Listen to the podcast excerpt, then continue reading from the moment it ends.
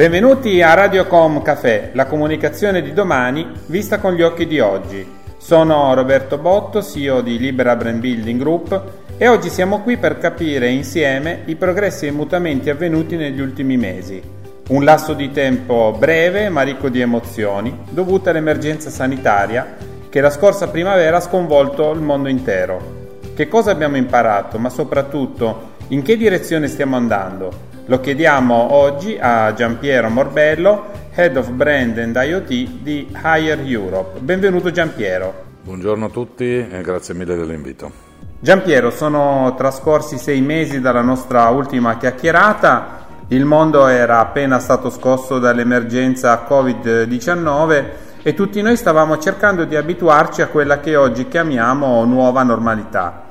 Quali sono le nuove abitudini o i cambiamenti che hai riscontrato nella tua vita? Ma allora, diciamo, il primo cambiamento importante è proprio questo concetto della vicinanza. Eh, istintivamente si tende a stare più lontani, c'è meno rapporto fisico fra le persone in generale, meno vicinanza vuol dire anche meno empatia e questo è, credo, uno dei drammi di questa, drammi di questa eh, nuova situazione, che ovviamente ha impattato con drammi ancora più forti, in particolare dal punto di vista economico, ma penso ai bambini che, o ai, ai, giovani che hanno, io ho vissuto la mia vita da giovane molto vicino fisicamente anche agli altri ragazzi, agli altri bambini, eh, i bambini del giorno d'oggi, eh, anche andando poco a scuola e, e, potendosi confrontare, avranno sicuramente un impatto che credo avrà una, eh, diciamo una conseguenza nella loro vita. Nella mia vita quindi la vicinanza con le altre persone, la possibilità di rimanere in contatto anche da un punto di vista non solo, eh, non solo fisico ma la vicinanza fisica da anche delle vicinanze intellettuali è sicuramente un aspetto. E poi eh, la, la, la, dire, la, mancanza eh, della normalità percepita come era prima e questo da un certo punto di vista può essere addirittura un vantaggio. Nei momenti di forte cambiamento le persone devono riuscire ad adattarsi a questo cambiamento e a trovare degli aspetti positivi. Io devo dire ne ho trovati anche tanti, sicuramente in di, eh, in alcuni casi si riescono ad avere delle relazioni ancora migliori nei confronti delle persone perché semplicemente il mondo digitale ti permette di essercene più vicino. Calo delle vendite, forte digitalizzazione, importante disruption in eh, molti settori economici. Durante la nostra ultima chiacchierata il quadro appariva molto complesso e forse perché agli inizi anche piuttosto nebuloso. Qual è la situazione oggi? Ma allora, eh, diciamo, la situazione economica in generale viene evidenziata dai dati economici che vengono trasmessi e credo che il vero dramma di questa, di questa pandemia sia sicuramente lo strascico economico che porterà eh, sempre di più si nota una differenziazione anche fra le classi sociali più fortunate e meno fortunate, anche da un punto di vista diciamo, geografico ci sono paesi eh, che sono in grado di sostenere la cosa meglio e paesi che sono in grado di sostenere peggio eh, questa situazione economica. Se vengo invece, eh, se vengo invece specificatamente alla nostra, alla nostra, industria, al nostro settore, eh, devo dire che nella, fa- nella prima fase del Covid eh, i lockdown sono stati eseguiti eh, diciamo un, con una geografia crescente, nel senso non, tu, non, tutti in un colpo, per esempio l'Italia è stata la prima ad essere impattata eh, dai lockdown, Alt, altre country sono state impattate dopo, per cui la, la perdita diciamo, di fatturato, la decrescita del fatturato che non abbiamo avuto perché i negozi alla fine si sono chiusi in buona parte e questo non è stato compensato, ma penso che lo vedremo dopo, dalla crescita e dalla forte boost che hanno avuto invece le vendite e-commerce, noi abbiamo compensato eh, diciamo, andando a continuare a fatturare in alcune country a, a, chiudere in altre e poi abbiamo riaperto in, in, in, quelle che hanno chiuso prima e quindi questo è stato un minore impatto. Devo dire che poi a seguito della fine dei lockdown nella maggior parte, dei, nella maggior parte delle country il mercato, in particolare il mondo dell'elettrodomestico, quello di cui io faccio parte, ha avuto un forte impatto positivo, nel senso che c'è stata una crescita di cui noi abbiamo beneficiato perché abbiamo un'organizzazione molto linea che è stata molto reattiva alla, alla situazione contingente ma non solo per questo, anche perché le persone stando più in casa hanno cominciato a valutare con molta più empatia, diciamo, gli elettrodomestici, in particolare gli elettrodomestici relativi alla cucina, ma non solo, anche le lavatrici, stando più in casa hanno utilizzato proprio di più e hanno cominciato a capire la differenziazione e il valore che alcune cose, che alcuni elettrodomestici portano, quindi che non sono tutti uguali, eh, e quindi hanno cominciato a beneficiare, hanno posto molta più attenzione eh, e utili- hanno utilizzato molto di più gli elettrodomestici e quindi hanno approfittato per, per cambiare. Quindi direi una situazione complessivamente che si è girata sul positivo. Ovviamente adesso stiamo andando incontro a una fase che può evidenziare eh, delle nebulosità ancora che stiamo cercando di interpretare. Siamo in un periodo di forti cambiamenti, piccole e grandi rivoluzioni che si intervallano tra loro con una frequenza e una ciclicità incredibilmente rapida. Dal tuo punto di vista questo grande cambiamento ha un impatto anche sul modo di comunicare della tua azienda? Ma io penso che il modo di comunicare non sia diverso dal modo di operare il business a 360 gradi eh, diciamo in tutte le sue sfaccettature. Credo che sempre di più, e questo anche in, pre, in periodo pre-Covid, specialmente se si opera su un mercato globale come, come operiamo noi, ci sia sempre qualcosa che succede. Poi ovviamente una pandemia a livello mondiale è una cosa eh, particolarmente disruptive, però credo che la capacità di leggere il futuro di interpretare il futuro per agire nel presente provare a fare cose sempre più votate all'innovazione, e quindi l'innovazione come termine eh, direi driver eh, che guida tutte le proprie scelte sia fondamentale. Quindi anche in questo momento, in questo contesto storico, la eh, capacità di spostare l'attenzione nella creazione di vicinanza proprio da un punto di vista di identità eh, con i consumatori e nel creare veramente dei valori, nel trasferire dei valori e cercare di creare vicinanza nei consumatori proprio su quei valori che, che, che, che vengono costruiti è un elemento importante. Con che, con tool, con che eh, strumenti? Eh, ovviamente il mondo del digitale, il modo di comunicare in digitale lo, eh, diventa sempre più rilevante, lo era anche in passato, questo solo accelerato, ma devo dire che coloro che erano già pronti in passato sicuramente ne beneficiano di più e quelli che non ne sono pronti devono essere veloci. Per fare questo è importante anche riuscire a rimanere lucidi, distaccati da un lato, ma essere sicuramente molto lean, molto eh, snelli e agili nell'esecuzione. Credo che il concetto di agile nel suo complesso sia un'altra parola che uno deve sempre tenere in considerazione. Questa esperienza ci ha dimostrato la facilità con cui il mondo che conosciamo può cambiare da un momento all'altro. Una grande lezione anche per le imprese che in tanti casi abbiamo visto hanno avuto prova della necessità di riorientare il proprio mindset a una flessibilità ed una adattabilità che non sempre sono facili da dimostrare. A distanza di sei mesi, quali cambiamenti avete adottato in azienda in termini di brand strategy? Ci sono stati dei cambiamenti significativi nella vostra comunicazione? Ma sicuramente abbiamo, come dicevo, spostato molti degli investimenti da una comunicazione più tradizionale a una comunicazione più moderna e legata al mondo del digital. Eh, anche questo, anche in, noi eravamo già molto orientati al digital come eh, elemento, elemento diciamo, principale della nostra strategia. Quello che sostanzialmente è cambiato è che anche all'interno del digital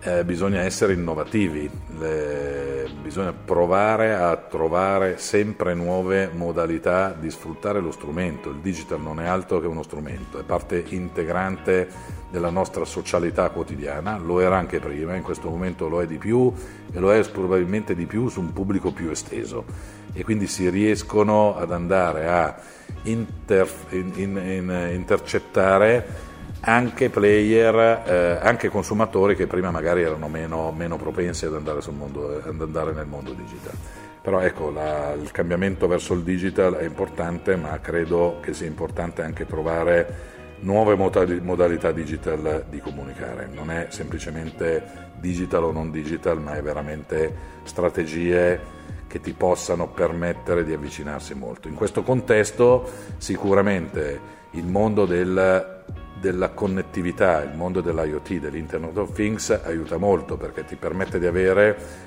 un touch point ancora più importante, ossia attraverso il prodotto connesso puoi fornire maggior valore al consumatore sullo specifico, nel nostro caso elettrodomestico o insieme di elettrodomestici da un lato,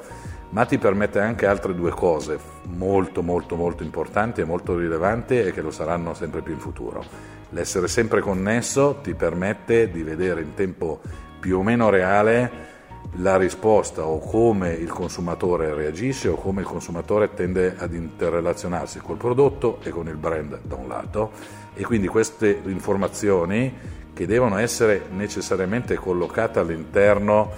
di una data driven company, per cui l'utilizzo dei dati e l'interpretazione dei dati da parte dell'azienda diventa veramente il o uno degli elementi maggiormente eh, di, di, di, vantaggio competitivo, ti permette veramente di interpretare in maniera veloce quello che il consumatore eh, sta rispondendo e conseguentemente riuscire a reagire o ad anticipare quelle che sono le proprie aspettative. Se a questo aggiungiamo anche l'utilizzo di intelligenza artificiale o di strumenti di intelligenza artificiale, sicuramente ben, ben controllati e ben determinati, sicuramente si riesce ad arrivare a eh, diciamo, una vicinanza nelle risposte che diamo al consumatore che è eh, sicuramente eccezionale. L'altro vantaggio del mondo della connettività è la possibilità, attraverso questi, questi dati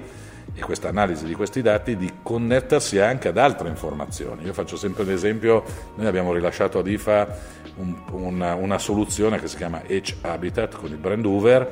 che permette di far comunicare un purificatore eh, d'aria con un robot eh, che, con un sistema di sensori interni che legge i dati all'interno della, della, della, casa, ma va a prendere anche dati all'esterno, tipo le previsioni del tempo, piuttosto che eh, la,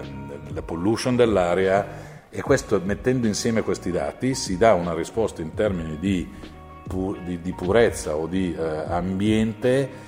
che è proprio fatto in maniera molto eh, customizzata e molto vicina a quelle che sono le esigenze del consumatore. Questi aspetti sono sicuramente quello che guiderà il futuro della comunicazione.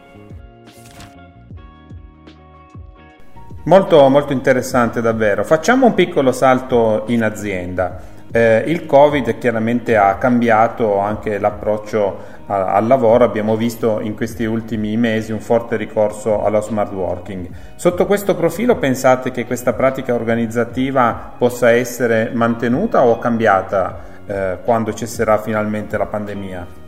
Ma allora, come dicevo l'altra volta, eh, la nostra azienda, essendo un'azienda cinese, eh, ovviamente ha potuto beneficiare di tutte quelle che erano informazioni, dell'esperienza che i nostri colleghi cinesi hanno vissuto, avendo vissuto la fase di, del, del, Covid nella, nella, nella prima fase eh, in maniera eh, diciamo antecedente rispetto alla nostra. E quindi ci siamo trovati pronti e ancora prima che venissero i lockdown eh, ufficiali da parte dei governi, eh, siamo andati tutti a casa a lavorare. Devo dire che sono tematiche che sono poi state discusse molto, inizialmente era più una soluzione di home working piuttosto che di smart working, ossia di, di, di lavoro da casa e come in tutte le cose la prima fase è stata una fase dove si è cercato di replicare quello che facevamo prima eh, di, di, replicare quello che facevamo prima semplicemente a casa. Invece di fare i meeting tutti in una, in una stanza, eh, li facevamo attraverso dei sistemi di videoconferenza. Da subito però la nostra azienda eh, ha cominciato a lavorare poi all'interno dei vari gruppi abbiamo cominciato in particolare, eh, non in particolare, sicuramente anche all'interno del mio gruppo, insieme all'azienda abbiamo cominciato a capire quali potevano essere invece i reali vantaggi di avere una situazione dove le persone potevano stare a casa e in che termini,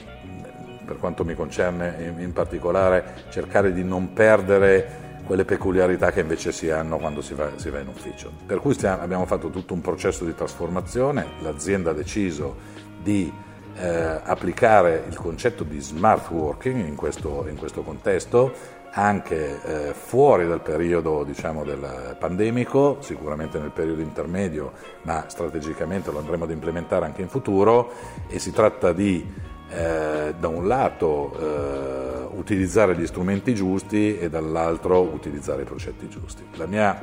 personale, eh, che è anche aziendale, eh, posizione è eh, quella che si può tranquillamente gestire una situazione di questo tipo andando un po' in ufficio oppure, oppure stando a casa e cercando di sfruttare eh, sia in ufficio che da casa quelle che sono le peculiarità. A casa spesso ci si, ci si eh, concentra magari di più, in ufficio si hanno più contatti, eh, più contatti, e torniamo al discorso dell'empatia, ma anche tanti stimoli arrivano perché semplicemente ti sei incontrato per caso, sei andato a bere un caffè insieme, oppure proprio perché fisicamente senti l'emozione di quello che dice, vedi la reazione emotiva di quello che viene detto e percepisci di più e acceleri determinati, determinati processi. Quindi la capacità di montare un sistema che possa, che, che possa sfruttare al meglio le due situazioni è sicuramente un qualcosa che ci porterà grossi, grossi vantaggi nel futuro. Non ultimo, uno dei vantaggi credo personali è che nell'ottica dello smart working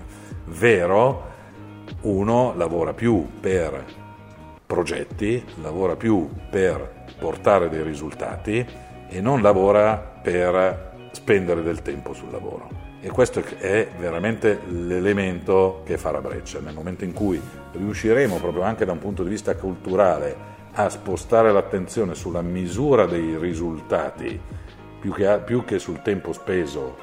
a lavorare, credo che questo sarà un beneficio per tutti. A tutto si aggiunge che ovviamente i concetti di smart working portano eh, degli inevitabili vantaggi dal punto di vista della sostenibilità, perché c'è meno, c'è meno, eh, c'è meno gente che gira, possono portare dei vantaggi di costi perché hai bisogno di meno spazio in ufficio, indubbiamente porta anche a una rivoluzione, specialmente per una città come Milano ad esempio, potrebbe portare a una rivoluzione proprio della, di come Milano è percepita perché era un posto dove c'era tanta gente che veniva a lavorare durante la settimana e quindi questo potrebbe avere un impatto. Quindi diciamo che lo smart working è veramente una, uno degli elementi più disruptive che hanno colpito, che ha tanti aspetti positivi da un lato, ma sicuramente social, il mondo sociale nel suo complesso, all'interno del mondo sociale nel suo complesso va valutato con estrema attenzione. Giampiero, ti ringrazio davvero per questo nuovo caffè che abbiamo preso oggi insieme, gli spunti sono sempre davvero interessanti e saranno di stimolo per i nostri ascoltatori. Grazie mille a voi, i caffè sono stati due poi alla fine, quindi vi, vi, vi ringrazio doppiamente e buona giornata a tutti. Si conclude qui questo episodio di Radiocom Café, il canale podcast di Libera Brand Building Group. Se avete piacere di ascoltare gli altri racconti, Potete collegarvi a radiocom.cafe, Spotify, Spreaker, Google Podcast o Alexa.